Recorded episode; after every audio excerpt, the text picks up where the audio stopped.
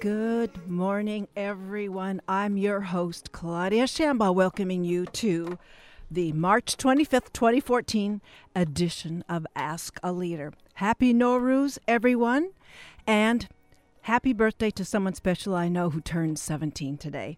Yep, just a reminder this is community radio all. Now, today my first guest is going to be uh, was just just arranged. I'm waiting for the call to come in. Uh, it is going to be Greg Palast. He's my favorite muckraker on this planet, and he'll be calling it in as soon as I get the call. I'll switch it off, and he'll be talking. He'll be connecting the the British Petroleum to the Exxon Valdez catastrophe. I'm going to be right back. We're going to tune him in in just a moment. Thank you for staying with us.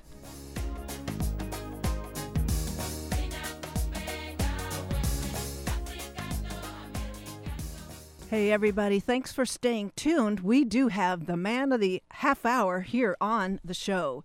My first guest is Greg Palast, who's been keeping track of the I'm going to call it the provenance of oil distribution the world round, and we'll hone in on the Exxon Valdez spill on this day after the 25th anniversary. Actually, for the next uh, 25 years, it's going to be the anniversary of the the uh, spill because the spill is, just keeps on giving. So, I and I just want you to all pay attention. What is that? Lewd and crude smell. Well, that is the spill, and we're going to take it up. Native son of San Fernando Valley, educated at the University of Chicago. This is Greg Palast. In the beginning, there was Bush.com, and Palast has continued to investigate all kinds of sordid activities toward which most of us turn a blind eye until he dredges up the gory details a freelance journalist appearing in The Nation, Harper's, Rolling Stone, Democracy Now!, British Broadcasting Corporation, as well as British newspaper, The Guardian and The Observer.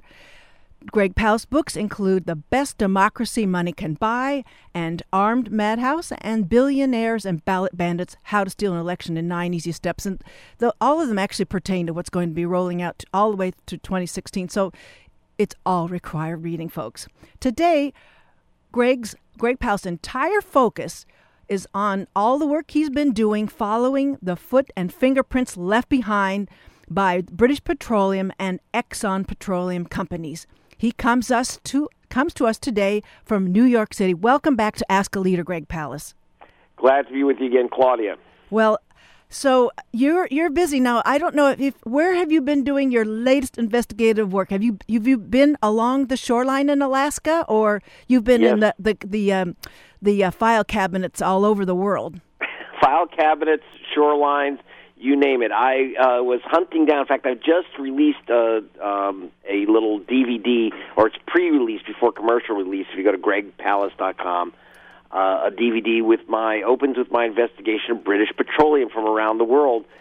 And I have to tell you, it's the 25th anniversary of the Exxon Valdez crack up. And I, before I was an investigative reporter, I worked for a living. I was an investigator, and I was in charge of the Exxon Valdez investigation of the fraud charges.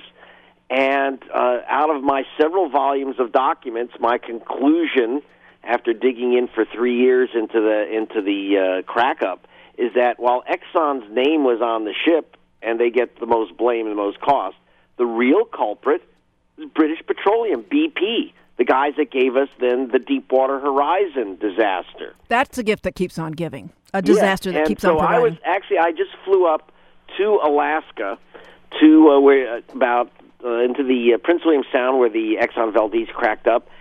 And uh, with some experts with me, uh, just went into the rivulets, dig down, and, and you can pick up hunks of crude from the Exxon Valdez disaster. They said nature's cleaned it up. It's 25 years later, guys Nature nature is not a toilet that you can poop into and just flush and it goes away.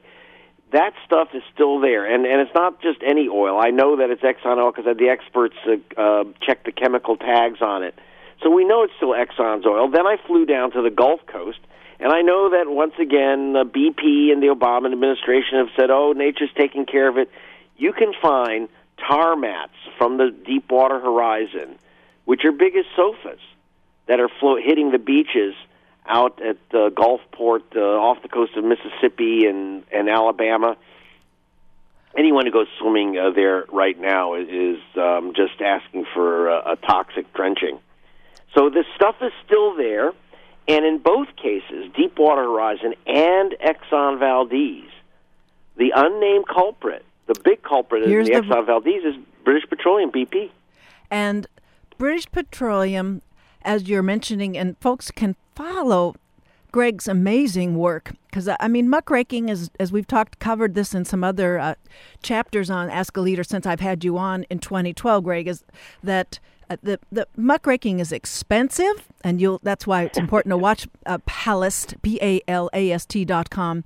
Is it it's expensive to do it, and it it reveals more than we're going to find anywhere else. So, in your work, you have found that British Petroleum's fingerprints on, in the Val- Exxon Valdez catastrophe, and that's the word I use, not advisedly. It fits, folks. It's not a tragedy; it's a catastrophe. All everything sort of caved in on uh, the world as we knew it around that area. Is that you're looking at a a provision among several kinds of provisions. Uh, the one I'm most familiar with from uh, just getting a glimpse at your recent work is the containment facility or the containment infrastructure or backup that BP had assured uh, all of the the Alaska coastal authorities and the petrochemical overseers that BP had in place all the containment equipment necessary were uh, something untoward happened to any uh, any of the fleet arriving to the refine. To Yeah. the, yes. Well, it's real simple. It's not rocket science to stop an oil spill. See, understand. Ships run aground. We just had a tanker run aground in Galveston this week. As we speak, we have a tanker that's run aground. As soon as the tanker ran aground in Galveston, the uh, uh, the the port of Galveston ran. What you do is you put a you basically put a rubber around it and you suck it out, and then you put what's called a rubber skirt, which is called boom. You surround the oil, which floats on water, and you suck it out with what are called skimmer ships. Now, in Galveston, when it hit, immediately Port of Galveston put 69,000 feet of rubber boom around that stricken tanker That's that's and put horizontal. nearly uh, 30 containment ships to, to suck the oil out that was floating on the water.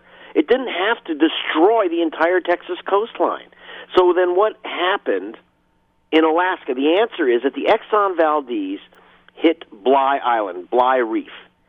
Now, we should have there should have been maybe a little picture in the newspaper the next day and then we'd forget about it because at Bligh Reef there was supposed to be a whole bunch of this rubber skirt being s- stored there in case of an accident. There was supposed to be an emergency containment vessel right there, a pilot lighthouse right there, and a full-time emergency crew. You, this setup, it's like having a fire department in the city, like in the valley there. And I was just, by the way, visiting uh, my old uh, home in the valley uh, last week. Um, you know, you've got fire departments and you've got fire trucks and firemen, and it's expensive because they sit there waiting for something to happen, but you have to have it just They're in case. a contingency They- plan. Yeah. So it's same with an oil tanker. It has to have with it a containment ship. Nearby, there has to be one, or floating with it. In fact, in in Alaska now, they they they go with the ships, but there's supposed to be one. They, so basically, BP said that they had that they had a containment ship, that they had the emergency equipment, that they had the emergency crew. They completely fabricated it. It was a complete lie, but they figured who's going to look out in the middle of the Alaskan Sound? The only people out there are are American natives, and no one listens to them anyway. And Oh, so gosh. when the ship Please. hit, it hit exactly right where there was supposed to be this emergency uh, uh, vessel and the equipment and the crews were supposed to be there, and they weren't there. Well, the crews were there, I should say. The Chugach natives had been hired and trained by BP in, in, for an emergency to handle the equipment. They they could drop from helicopters into the water to to control the boom. They they were real experts at this stuff. They knew the sound because they lived there. And uh, but after BP hired BP hired them because in return for being hired to uh, man the emergency crews, the natives turned over the land for the port of Valdez. It was owned, you know, it wasn't just no one's land. It was owned by the natives. They gave it to British Petroleum in return for the jobs And then once they got the land and they got trained and they had the first inspections, they fired them because they figured who's going to know and who's going to care if an if an Indian complains, right? So, so no one was on the employ then. They were employed right. and then they were unemployed. So there, so there's nothing there in place. So yeah, so what happened was they, the natives actually came out on the beach and were wondering why the ship was heading towards their their village. Tatitlek village is right there. Oh my goodness! So these, they were actually watching the ship come in to the reef. They thought at first it was. A, they said, "Oh, this is some weird test." Well, it wasn't a test. It smashed into the reef. So and they were helpless because the the equipment that they had was taken away from them, and uh, there was nothing that they could do. And uh, so so there, literally, the ship hit where there should have been all the equipment right on that spot. You would have never even heard of the Exxon Valdez. It would have been a page.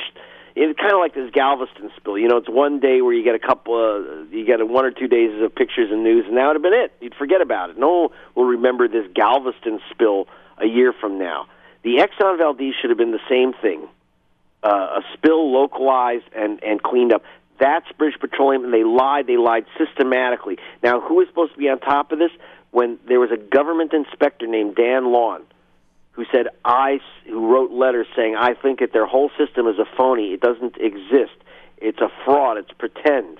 And every time we go to inspect, they get tipped off in advance that we're going to inspect. And they had they used their political power to have this guy fired.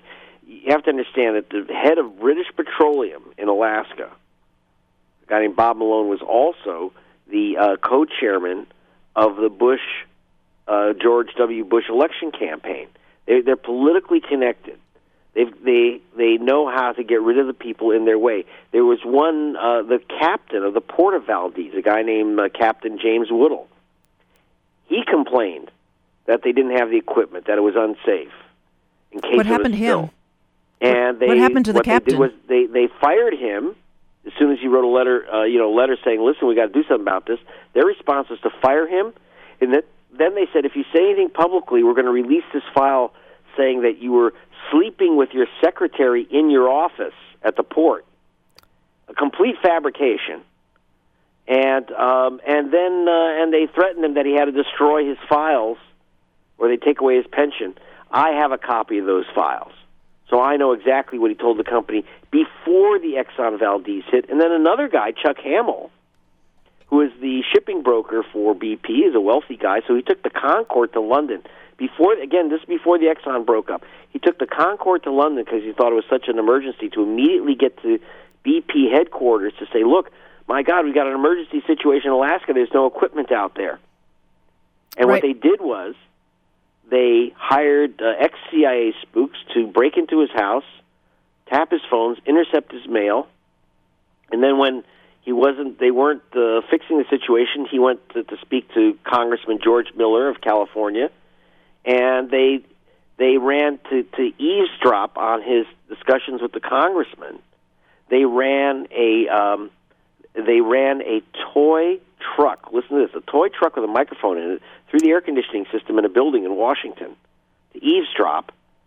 Uh, and and the, the way we know that they got caught because they happened to run the truck over the offices of the U.S. Navy SEALs.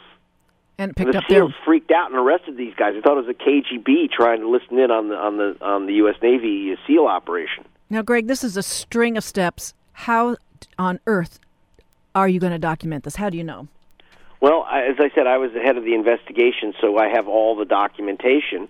And in the case of the break-in uh, of the eavesdropping on the congressman and the whistleblower, uh, those guys are actually arrested. And the judge uh, Sporkin in Washington said that BP's activities were, he said, were, and this is a quote from the judge, were reminiscent of Nazi Germany, the way they deal with whistleblowers. The, and uh, we the um, the case of the uh, whistleblower of the captain of the Port of Valdez. I have those documents, and we put those out. We gave those all to the court, but then we had to pull back because Why? um, Exxon said if you don't, because remember I was working for these natives, for the people of Alaska as the investigator. okay. And, They and retained Exxon- you. Yeah. Yes? And Exxon said, uh, "Listen, Palast, if you uh, file the formal charges of fraud, we'll never give a penny to the natives. These people were desperate. They were holding them hostage. And they were really holding us hostage. So we, so we, in the end, they basically were willing to agree to a charge of letting a, a, a drunken skipper um, Take the command phone. a ship, and that they don't mind because that just makes it a case of human. So Exxon it becomes a case of human frailty. You know, gee, it's it, they did the wrong thing, but um, but nevertheless, it's just you know human frailty. CNN tonight's going to have Captain Hazelwood on again to apologize, which is baloney because he was below decks. He wasn't running the ship. Right. I mean, he, you know, the truth is, if he's a captain, he's responsible. You can't be drunk when you're going out of port. You can't be asleep when you're going out of port. But um, so it wasn't, you know, he is responsible as a captain, and so he should apologize. Uh, but that's not the cause of the disaster. Uh, is BP's failure? It should, yeah, ships crack up, but that doesn't mean that they destroy an entire coastline. Wow. Well, for those of you who've just joined KUCI, we were uh, we had originally scheduled a different guest that I posted on the website.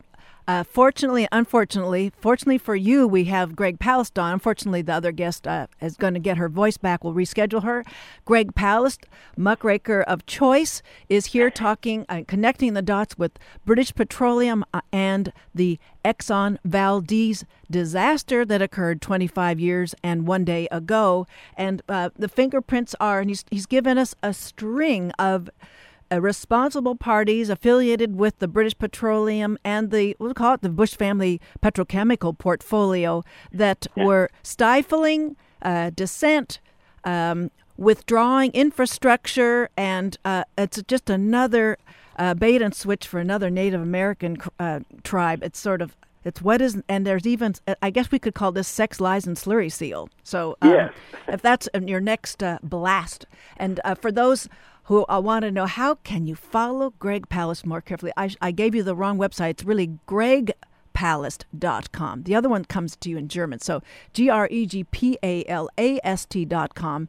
And so he's in the middle now of stringing along all the associations, uh, those that were trying to blow the whistle, those whose whistles were taken out of their mouths, and those who were taking the whistles and putting them away for storage. So we're talking now about the, the British Petroleum file we, after Judge Sporkin uh, was dealt with. And um, let's see, where do we leave off here? Uh, Well, there's there's pick it up here. plenty. Um, you know, I don't want to let Exxon off the hook, but everyone knows uh, that Exxon's culpable because their name is on the ship. Which you know, British Petroleum uh, avoided putting their names on ships, so they put their name on the Deepwater Horizon platform. Um, and in, if you go, by the way, to gregpalast.com, you can see a little trailer of vultures and vote rustlers. Uh, it's worth your 95 seconds. And um, you know, I have a pre-release. My I have a not-for-profit uh, investigative reporting foundation. Like you say, this stuff is expensive because I have to go around the world. I had to go up to Alaska. I had to go down to the Gulf, and then I had to go to the nation of Azerbaijan, which is in the Caspian Sea. If you don't know where Azerbaijan is, don't worry. Uh, it's one of those uh, new nations pooped out by the Soviet Union when it collapsed, and it's uh, what I call the Islamic Republic of BP. Now, why would I go to Azerbaijan? The answer is that 17 months, I got a tip that 17 months before the Deepwater Horizon exploded, another BP platform also blew out in the Caspian Sea off the nation, off the coast of Baku uh, in Azerbaijan. Okay. And for the same reason, BP uses, unlike other companies, BP uses this cheap cement process for plugging wells, and the cement failed in the Gulf. Well, they knew it, and they said they were surprised. Well, they couldn't be surprised because a year and a half earlier, the same thing happened where the cement, this cheap cement that they used, blew out in the Caspian Sea, and they covered it up. So I I flew to uh, Asia and uh, got uh, into this uh, kind of uh, oil dictatorship. Unfortunately, I was arrested and thrown out of the country. Though I did get some film out, I have, a, and you'll see it in my film. Um, if you go to gregpalast.com, it's the uh, where I'm under because they took away my camera, but they didn't take away my pen, which had a camera in it. So I got don't the, give it away. You got to yeah, keep that. I got the information. oh, the that's plenty. Is but this is but this is how British Petroleum operates. Not just in Alaska, not just in the Gulf, worldwide. And last week, uh, the Obama administration released allowed uh, British Petroleum to get back into business in the Gulf and gave them a new tract to drill right near where the Deepwater Horizon sank. My goodness. Yeah. Well, I guess you're just taking all the spy criminal um, genre out and putting it in the into the nonfiction category, Greg, with all this this work. And so, uh, for folks, it's again, I want to mention it's gregpalast.com. I'm not. It's not because I'm a shill. It's because we're not getting these sources published everywhere else. Just as with Greg's investigative reporting around spoiling elections in this country, uh, it's uh, it's the same thing as happening. I, it's the spy who came in from the crude. I think that's a new moniker I've got for you, I'll, I'll, I'll steal that one. It, would You steal know, it. Yeah, I mean, one of the problems we have, the story of British Petroleum, um, and its and the games it played in Alaska, the fact that it covered up a, uh, a prior blowout before the Deepwater Horizon in the Caspian Sea, all this stuff.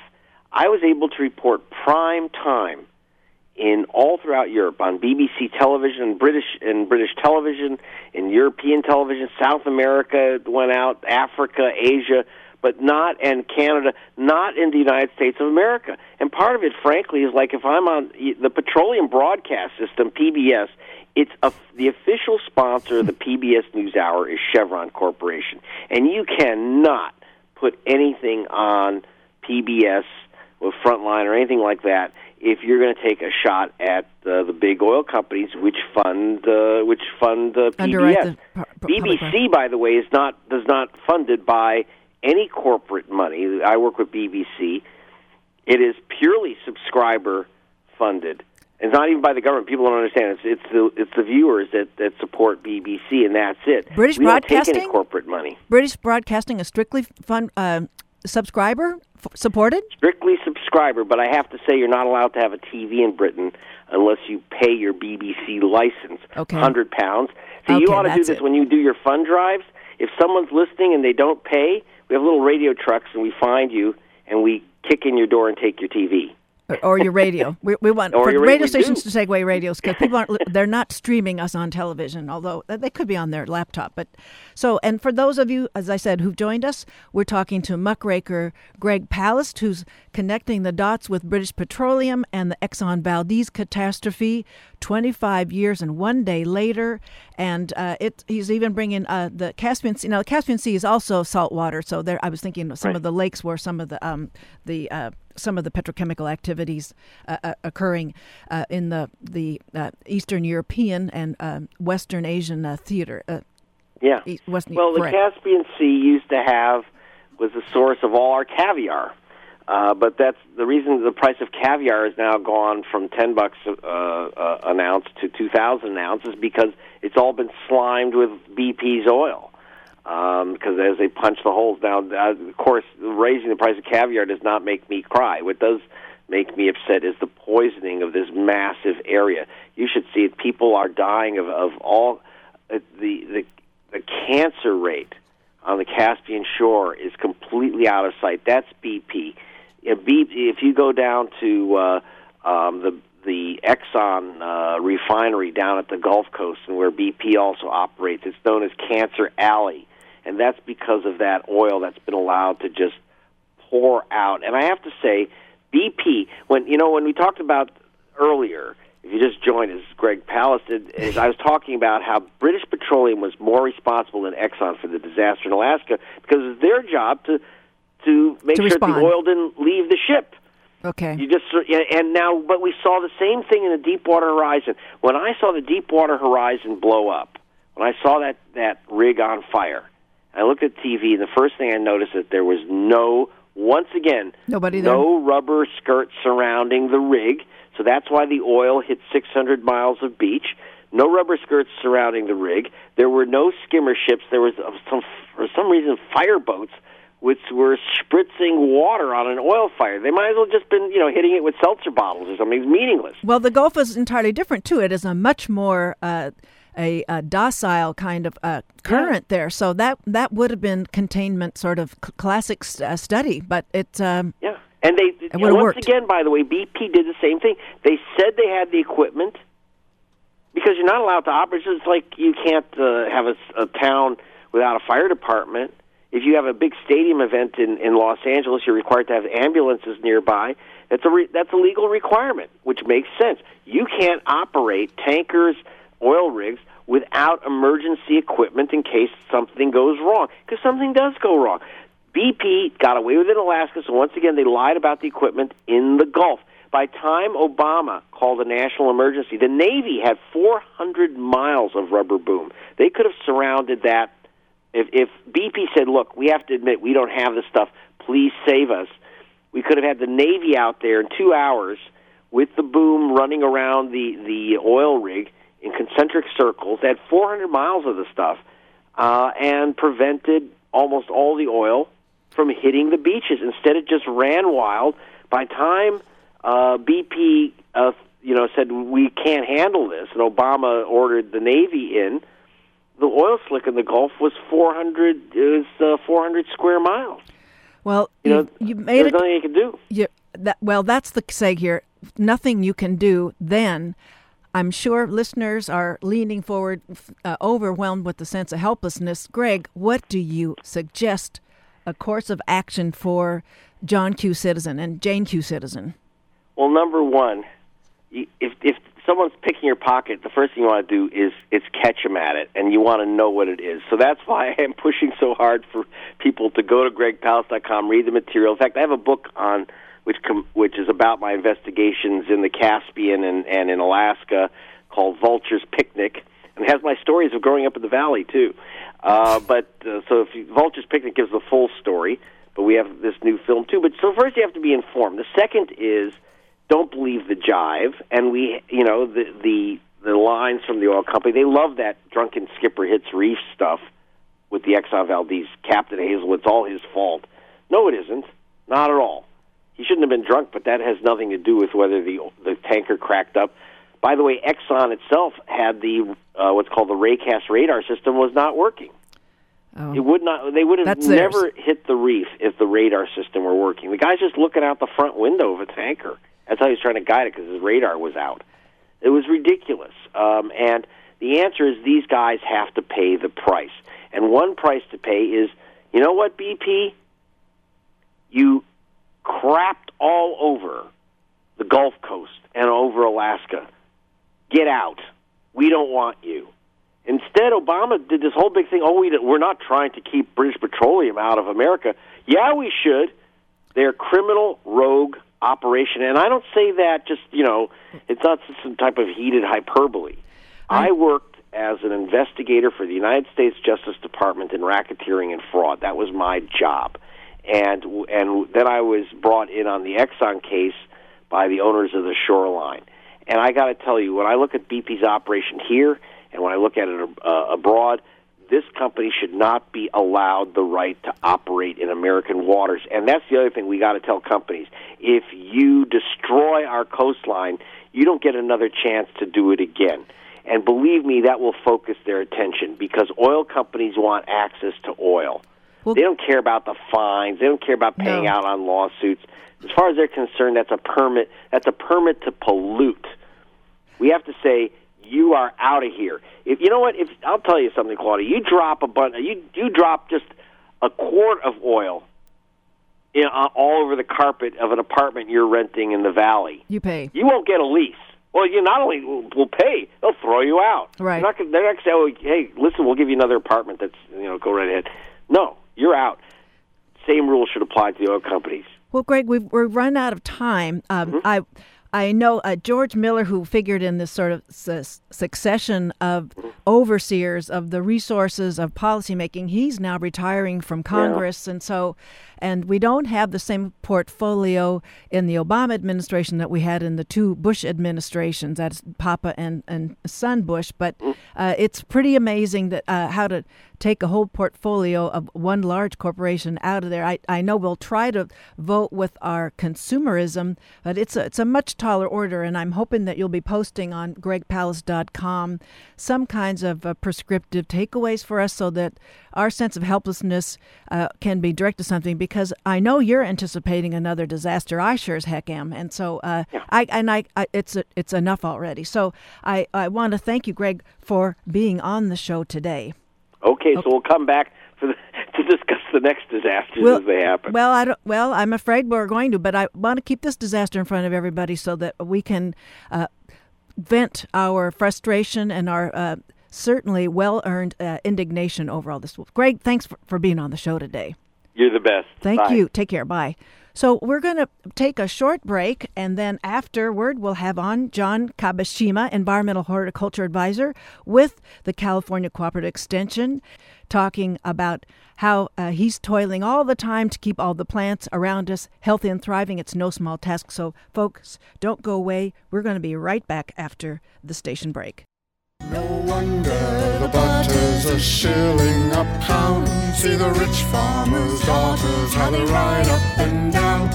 You ask them the reason they cry, oh alas, there's a war on in France, and the cows have no grass. Singing honesty's all out of fashion. These are the rigs of the time, time, me boy. Hey, everybody, thank you for staying tuned. We're back here with Ask a Leader. My next guest is John Kabashima, Environmental Horticultural Advisor, and the, with the uh, Co- California Cooperative Extension, a kind of agricultural homeland security with a jurisdiction that hones in and zooms down to the square inch. Our go to man has been with the Cooperative Extension for 27 years. His research areas and pay close attention. It affects all of us, folks. His research in, uh, areas include insect, disease, weed management, in the total maximum daily loads of landscapes, golf courses, nurseries, municipalities, and at the watershed level. Detection removal pathogens, pesticides, and nitrates in nursery recycled water systems and in agricultural runoff. He also manages the Master Gardener Volunteer Program, which uses formally trained volunteers of the UC um, the ANR, let's get to that, that acronym shortly, to extend university based information on gardening and horticulture to the public. I was beneficiary of that last week when I was at the Cal State Fullerton Arboretum sale. Those master gardeners were answering all of our uh, wide eyed questions.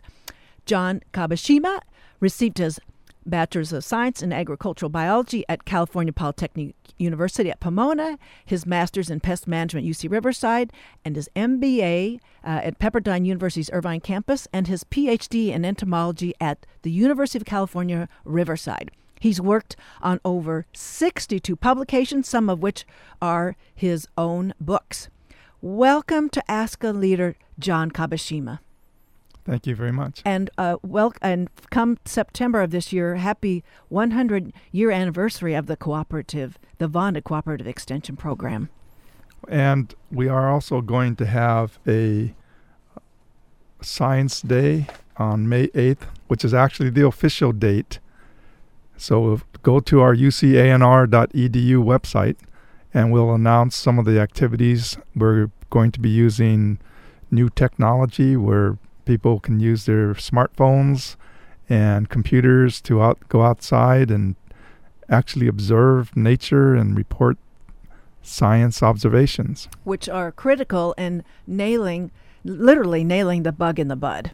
Correct. So, and which is what makes uh, your eradicating these problems, as you say, occur one new problem every 45 days. So, if it weren't for those people, our neighbors, gardeners, uh, back in their yards uh, monitoring that. Uh, weren't for that, you would have much larger problems opening up with much more expensive solutions. Correct. Okay. Well, uh, we've got more than 300 campus based specialists around the state. Um, and then uh, uh, ca- the California, the Orange County office is there in Costa Mesa on Arlington near the, the city hall. Actually, we're just recently started moving all of our facilities to our South Coast Research and Extension Center, which is on Irvine Boulevard, 7601 Irvine Boulevard in Irvine, Near the Great Park, or near the Great Park. Okay. We're a 200 acre research facility that actually has been there since 1956.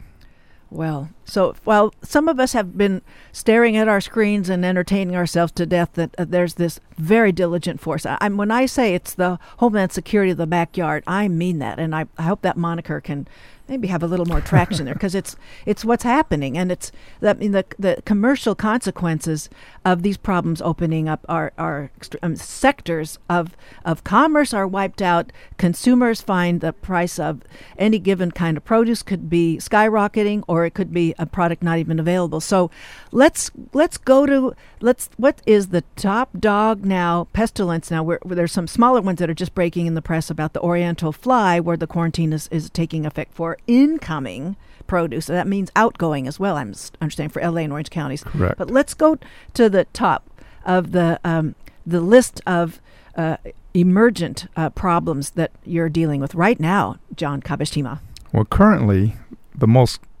important pest that we're working on is a new exotic and invasive species that came in from Asia. There are two infestations, one in the Los Angeles and Orange County area. Uh, now we found a, a more recent find in San Diego County and smaller finds in San Bernardino. However, the majority of the infestation is this small beetle. It's called the Polyphagous shothole beetle, and it carries a fungus with it. When we found this beetle killing trees back in uh, the late 2000, uh, well, 2010, 2012, uh, that was the first time this beetle had ever been seen by scientists in North America, and same with the fungus. So we used DNA technology to determine that this was actually a new species of beetle and a new species of fungus that could actually attack over a hundred species of trees in 61 families, and the list is growing.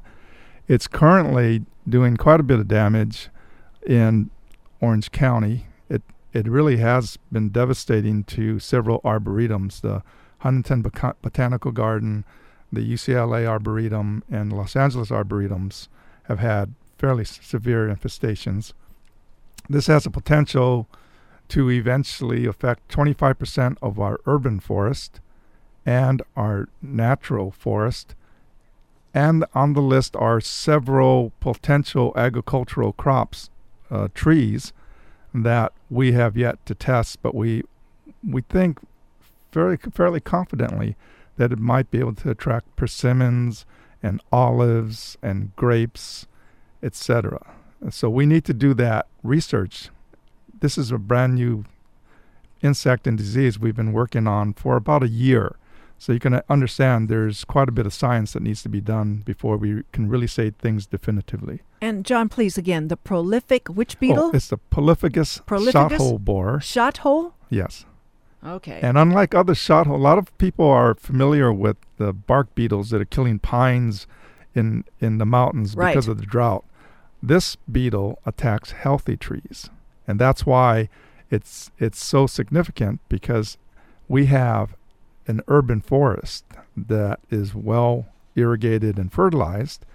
And so this beetle has a potential to establish huge populations in these urban areas and from there move out into the agricultural sector.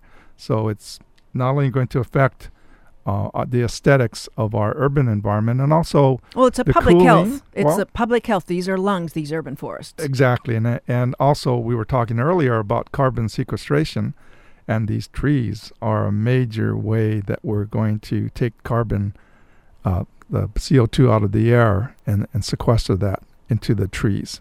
Off mic, we were talking about sequestration. We're going to talk about that on mic here uh, in the course of the show. For those of you who have just joined us, you're listening to KUCI 88.9 FM in Irvine, streaming live around the world on Around Raised Beds is on the web. It's kuci.org. My guest is John Kabashima, environmental horticultural advisor at you name it in Southern California, um, uh, affiliated agencies with the Cooperative Extension. And so we're, we're talking about the Prolificus shot hole borer beetle as the problem uh, that's attacking a, a commerce, a public health uh, good, common good. And uh, so let's move in. Maybe there's some other ones that you want to bring up in this prime time. Well, we have hundreds of these that are coming in. As I said, we have one new ins- uh, exotic and invasive species coming in every 45 days. It used to be every 60 days. So, what do you count for that increased frequency of new introduction uh, pest? There's more travel, there's more trade, there's a lot larger population, and there's most recently with many of the bark beetles that are attacking a lot of our, our trees, movement of firewood. It's it's become a very serious problem with people cutting wood down that's infested with a pest in one part of the state or another state and moving it throughout the state and then the beetles fly out of the logs and infest the local trees. So the saying now is burn it where you buy it. Okay. What about mulch then? Mulch tr- uh, has a lot of chipped wood from landscaping uh, work. Is that also a problem? That's actually an excellent question because when we're trying to determine what to do with something like this new Polyphagous shot hole borer that can kill so many trees in the landscape, we have to deal with the issue of disposal of dead trees. And one of the, the research projects has been looking at the impacts of chipping of of the logs right. into small enough pieces that we can actually kill the beetle. And actually, the research is indicating that that's very effective It if it's one inch or smaller. oh, but hardly is it that though. Well, the the equipment is there. It's just the people requesting that that happen will enable people to make the decision to buy the more expensive chippers. The other thing we're concerned about is the fungus. And actually, there are three fungi that we found associated with this. Every day we start finding more and more things to look at. But there's a fusarium, there's a graphium, and there's a serocladium fungus. And we're trying to tease out exactly what the role of each of them are. But we are fairly confident that the fusarium and the graphium are the ones that are killing the trees. And we think the serocladium fungus actually competes with other fungi so that the fusarium and the graphium can thrive. So our strategies now are you know to identify these fungi, study their biology and find a weakness in that biology that we can we can use to control it. So we're looking now at the impacts of chipping on the fungus and recently we had several scientists just return from Vietnam. The DNA indicates that our main population in Los Angeles and Orange County is from Vietnam, and uh, the most recently found infestation in San Diego County is from Taiwan. What our scientists did is they go to the country of origin and they try to study the the Ah. beetle in its native environment with its check and balance. and see if we can find those checks and balances, which would be hopefully biological control organisms, and also to study the organism in its natural environment and see how it behaves differently than it does here. Because we're talking Vietnam, that climate, and now we're talking Southern California and our very different, drier climate. exactly. So one of the things that is is very uh, comforting is that the the fungi, fungus in Vietnam actually goes through a complete life cycle of a asexual stage and a sexual stage. So think of a mushroom, the white mycelium that that eats away wood that you often see in uh, in, in nature. That's the asexual stage. The mushroom is the sexual stage. Okay. So this is not a mushroom, but just imagine that life cycle. Here we have the asexual stage. We have not found the sexual stage of the fungus yet. So that means that this is not the ideal environment for the fungus. It's in a developmental holding pattern. We don't, and you don't know if you've eradicated it possibly. So now we're looking at at technologies or strategies that we've developed for other organisms such as solarization or composting as options that need to be considered when you're chipping and potentially using those chips in in the landscape. So somebody could be irrigating those chips, and then you could be moving on. You could be giving it the prime conditions for it to advance to the sexual state.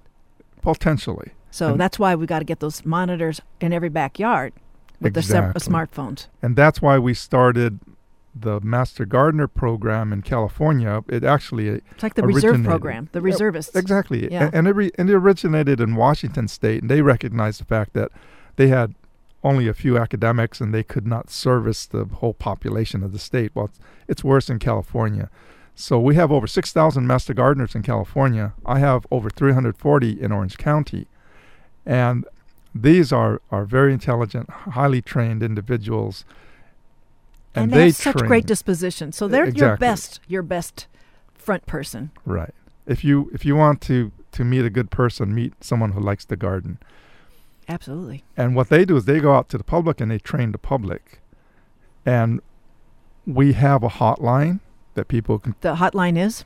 Uh, the hotline is. Let's get the hotline. So, because right we'll here. put that on the. Oh, you can give it to us. That, you're the best Ah. one. And let's make sure we can do a little uh, public service announcement too, uh, sometime today, maybe while you're still here. But uh, so the hotline for anyone to call 24 seven about what what do you want to hear on the hotline first, before you give well, it. number one, uh, we have an email hotline and a phone hotline. Okay. But the phone hotline is a recorder, and then they'll get back to you. Right. So the email hotline um, is hotline h o t l i n e at u c c e m g dot c o m.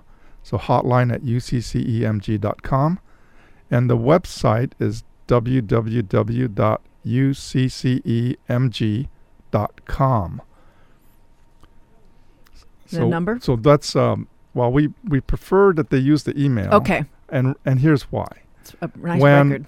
when we try to help somebody with a problem, if we have information in writing, the name of the plant, the description of the problem, Maybe a screenshot and the email attachment. and, and please screenshots where the photograph is in focus. Okay. And, and we like photographs of the actual problem and then the, s- a larger, far away photo of the area. Because many problems are a result of cultural pra- improper cultural practices, and the the picture of the overall area gives us an idea of you know what type of situation it's in, exactly. Data plus. and the the photograph of the actual organism oftentimes will will tell us what it might be, but in reality, what we recommend is that if they have an insect or a actual disease, that they take it into the Orange County Agricultural Commissioner's office, and they have an entomologist and a plant pathologist. Is that in Santa Ana? That's in Back City of Orange, on Bristol Lane, off of Glassell. Okay. We can get that address uh, afterward, and Yes. that goes on the summary too for the Right. podcast, so people can go to that as well as the other um, contact information. So what our master gardeners will do is they'll try to use integrated pest management solutions, and that is is centered on proper identification of the pest or the problem. And once you identify the cause, then we can give suggestions about the solutions. We've got tons of things. I'm going to see if we can sort of go through a, a, a list of things uh, that we're talking about. I want quickly find out when um, we're talking about all of your needs here. How is your funding changing? Are you did you uh, you obviously had some cutbacks on the state level? You're mostly funded by what, general revenue, or are there special district funds that you get from dis- water districts, or what what what how changeable is your funding from the at, from which sources? And so, are you? I think the best way positive? to start ex- to explain that is is by our name.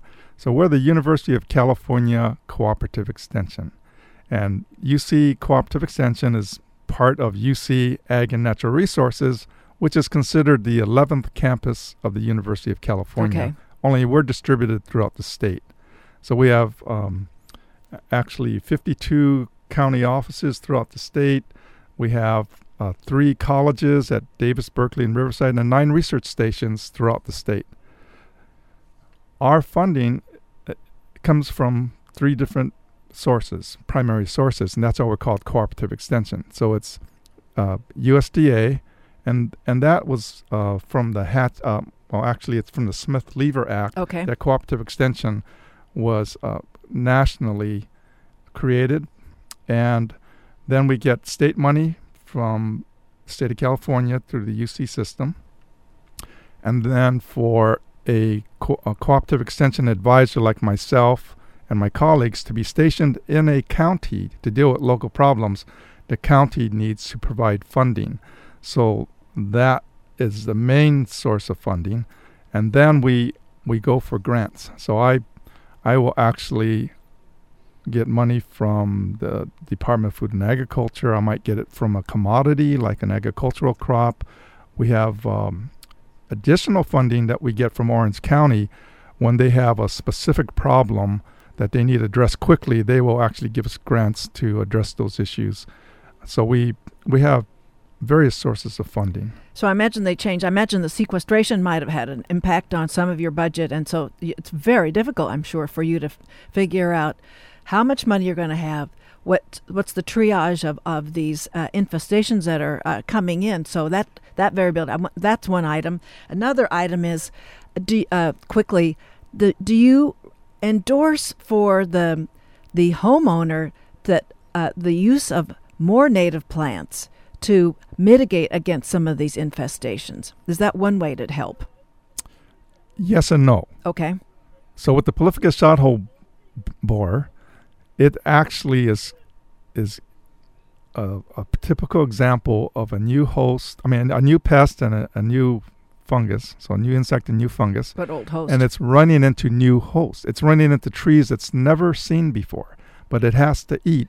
So it's tasting everything and seeing whether or not it's an appropriate food source and also whether that or not that plant has a defense against it. Okay. So when you go to the native range, uh, many of those trees have evolved over thousands of years with these pests, and and they've actually managed the ones that survive. They're have, meeting halfway. Managed to meet halfway. Okay. Whereas when we run into a new situation, we have these plants that have no idea or what the heck this is that's attacking them, and they may or may not have a defense against it. And same with the beetle. So we're not we're not even sure how this beetle is finding some of these trees other than just landing on it and tasting it. And then if it can go through its life cycle on it, then that will become a new host. Okay. So the, the host list changes, and that's the first thing we do when a new pest comes in.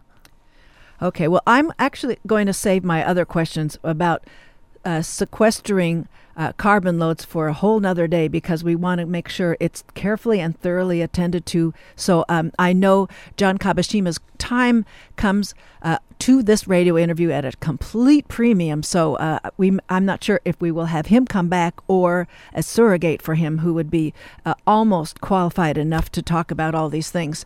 But I'm going to have to to bring the program to a close um, after the other. Uh, I want to make sure everybody knows about uh, the exchange, the cooperative exchange at CE orange at ucanr.edu is one place to go as well. I want to mention there's a job opening for a, a cooperative extension of employee, the area vertebrate pest advisor. Correct. So there is there is a an economic uh, aspect to this uh, discussion today too.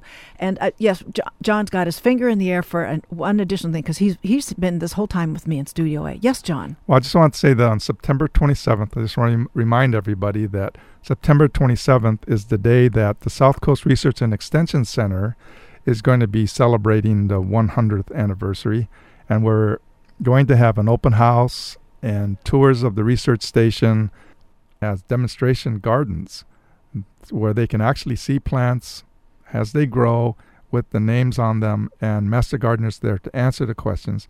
But we advocate native plants and California friendly plants. D- like drought tolerant, drought depending to- where well, you are in yes. California. And how you water. Not in, yeah, and how you water. So there's an enormous amount that helping. I, I'm, uh, I'm sort of overwhelmed with where we can go with this because I, um, there, I know there's lots of needs for the cooperative extension, and it's biting us in the tush, folks. Right now, uh, any kind of letting up on attention to what's going on, and I know everybody's well-meaning about what they try to uh, to produce and cultivate in their own backyards or on their decks. I mean, anybody who has dirt is going to be carrying uh, any of these pests and can report back to uh, the home office with the cooperative extension. So I want to, as the time draws down, I want to thank John Kabashima for giving us, Dr. Kabashima to me, uh, for uh, giving us premium time today. He's the environmental horticultural advisor, you name it, in Southern California with the cooperative extension. John, thank you for being on the show today. You're welcome. Thank you for inviting me. Absolutely. Well, we are going to be uh, winding down here. George Rosales is next with George Had a Hat. I just want to let everybody know that next week I'm going to have on the Natural Resources Defense Council attorney Alex Jackson to cover the political and policy angles of global climate change. Then, Masters of Fine Arts student Juan David Rubio will trot out his Spacia or Spatia pro- project from UCI's music department to be performed on April 4th. At the end of the week, we interview him. It should be anywhere from cool to spectacular, and it's free. You'll just have to tune in next week to learn. And I will have Shaima Hall later on in the month when she's got her voice back and uh, all the line of journalists who want to talk to her about her uh, human slavery saga. Uh, we all get to take our turn and talk with her about that. Thank you, everybody, for listening today.